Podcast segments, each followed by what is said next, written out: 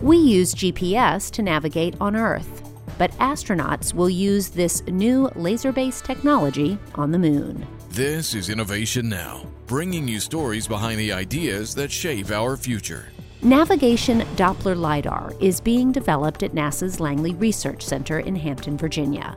This LiDAR system determines a spacecraft's exact speed and position, enabling it to land at a specific location on planetary surfaces.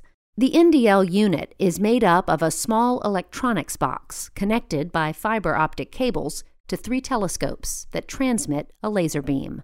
The beams are sent down to the surface and reflected back to the telescopes to determine what direction the spacecraft is moving, how far away the surface is, and how fast the vehicle is moving toward the surface. To test NDL, telescopes were set up and lasers were shot at a target in the back of a truck moving down the Langley Air Force runway.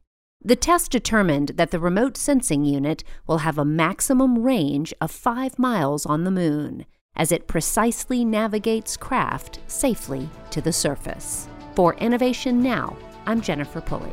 Innovation Now is produced by the National Institute of Aerospace through collaboration with NASA and is distributed by WHRV. Visit us online at innovationnow.us.